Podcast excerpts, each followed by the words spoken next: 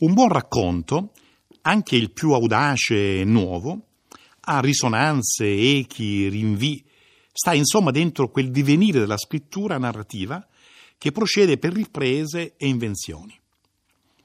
Apriamo uno dei più bei racconti di qualche anno fa, che mettono in scena una situazione estrema, la strada di Cormac McCarthy, uscito negli Stati Uniti nel 2006.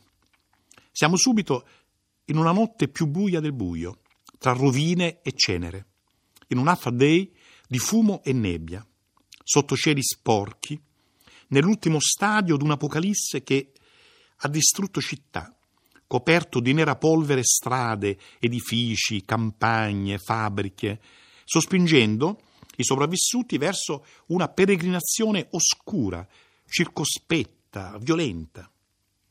Narrazione di un mondo postumo. Due figure nell'universale desolazione. Sono due figure in cammino, un uomo e un bambino. Il racconto si delinea presto, come racconto di un cammino che non porta in nessun luogo.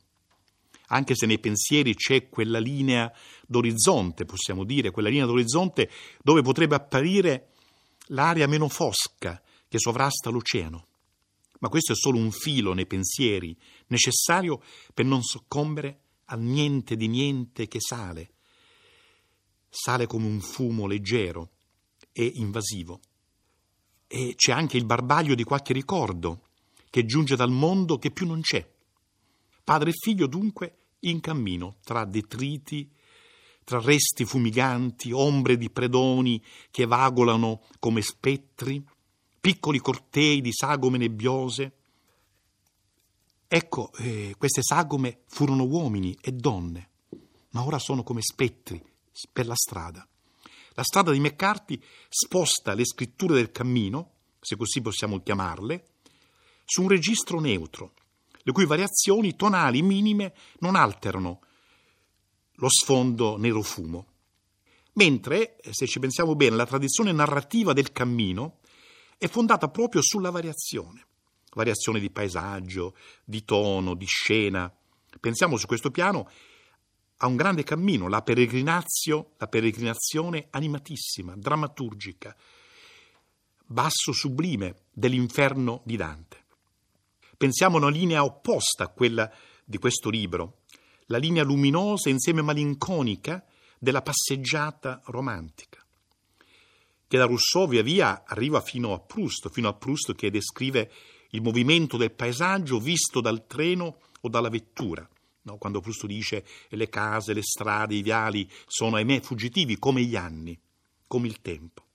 Per giungere a quella sorta di abrasione del contemplare del paesaggio stesso che c'è nei racconti di Robert Walser, racconti anche quelli del cammino ma anche in valsere c'è veramente una distruzione della tonalità, delle variazioni di tonalità.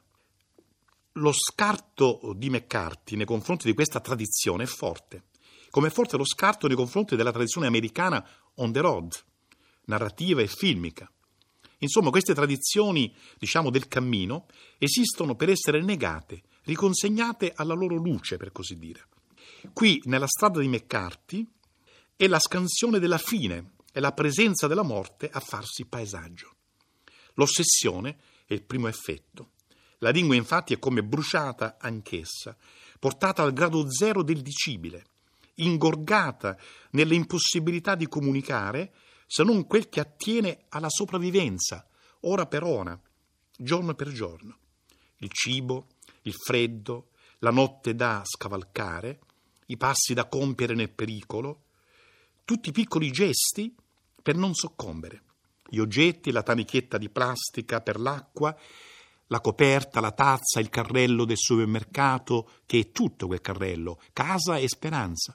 E ancora quel che sta sulla strada, scatoloni, macchine carbonizzate, arrugginite, cadaveri inceneriti, acquitrini prosciugati, rottami, macerie di fabbricati, matasse di fili caduti dai pali lungo nere carreggiate, tutto insomma immerso in un odore acre di cenere.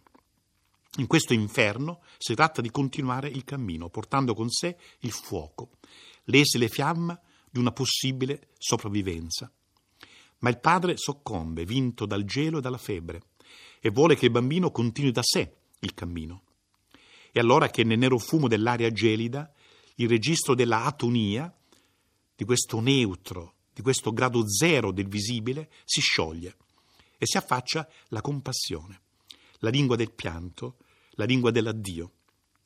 La storia del cammino di un padre e di un figlio nell'inferno di una vita postuma si mostra di fatto come una elegia della protezione e dell'appartenenza filiale. Ed è questa la vera nota in questa atonia, e questo il vero calore nel gelo.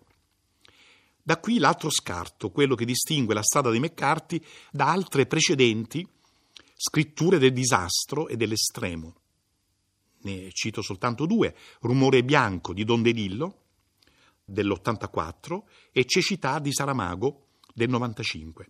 Il primo, Rumore bianco, è una fitta e drammatica sequenza che interrompe e manda in franturi un vivere con- quotidiano, consumistico, distratto, convenzionale, dinanzi a questa nube tossica e letale che tutto invade e tutto sconvolge.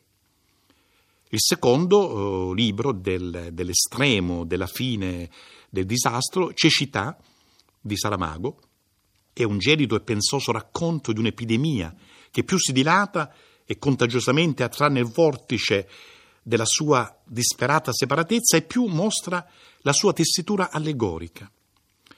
Dunque una trilogia dell'estremo, rumore bianco, cecità, la strada. È uno sguardo sulla minaccia che la civiltà insieme alimenta e nasconde.